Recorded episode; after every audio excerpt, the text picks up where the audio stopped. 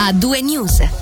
In apertura andiamo subito nel Mendrisiotto dove oggi verso le 14.50 a Balerna in via Tarchini vi è stato un incidente della circolazione. Un automobilista italiano domiciliato nella regione per motivi ancora da stabilire ha perso il controllo della sua auto e ha urtato uno spartitraffico per poi finire contro un albero. Sul posto sono intervenuti agenti della polizia cantonale e della polizia comunale di Chiasso, i pompieri del Mendrisiotto e i soccorritori del SAM. Il trentenne è rimasto intrappolato ed è stato liberato poi dai pompieri grazie ad una pinza idraulica. Da una prima valutazione medica però l'uomo avrebbe riportato ferite gravi tali da metterne in pericolo la vita.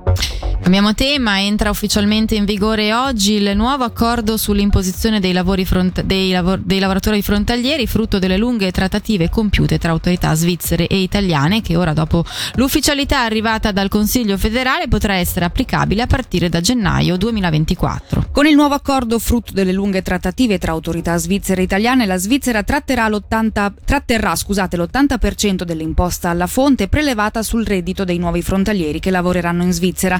I nuovi lavoratori frontalieri saranno poi tassati anche in Italia. Nel servizio sentiamo di più a riguardo dal sindacalista di OCST Andrea Puglia coloro che diventano frontalieri di fatto da ieri in poi saranno soggetti a un meccanismo di tassazione concorrenziale. Significa che queste persone pagheranno come gli altri frontalieri l'imposta alla fonte in Svizzera, anche se sarà un'imposta alla fonte ricalcolata nella misura dell'80%, ma dovranno poi contestualmente anche dichiarare il reddito da lavoro in Italia ed essere tassati quindi anche in Italia. Al contrario, i cosiddetti vecchi frontalieri, cioè quelli che risultavano già essere frontalieri nella giornata di ieri o che sono stati frontalieri tra il 31 dicembre 2018 e eh, ieri, ecco questi soggetti se vivono nei comuni di confine e hanno rientro giornaliero continuano e continueranno a pagare le imposte alla fonte solo in Svizzera senza dover quindi poi conguagliare anche con le imposte italiane.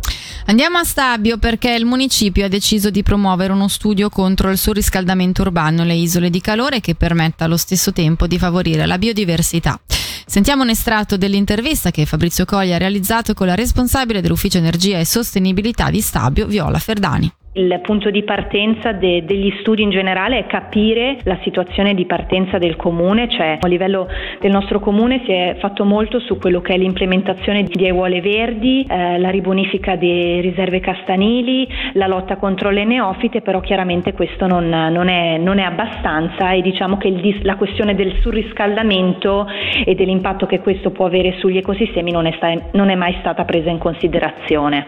E questo come detto era un estratto dell'intervista intervista noi dello studio torneremo a parlare in modo più approfondito insieme alla nostra ospite Viola Ferdagna alle 18.30. Voltiamo pagina, è stato denunciato per grave infrazione alla legge federale sulla circolazione stradale per guida in stato di ebrietà il camionista fermato lunedì poco prima delle 5.30 del mattino al centro di controllo veicoli pesanti di Giornico. Protagonista un 44enne italiano, autista di professione, alla guida di un camion proveniente da Bellinzone diretto oltre Gottardo. E chiudiamo con una notizia da San Vittore dove martedì sera nell'area di servizio Maurizio Campagnola, un autista ucraino 34enne nell'effettuare una manovra di parcheggio ha danneggiato uno dei serbatoi causando la fuoriuscita di centinaia di litri di gasolio.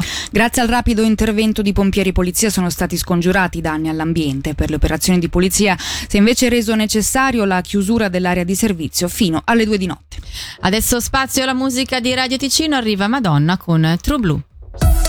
A due news.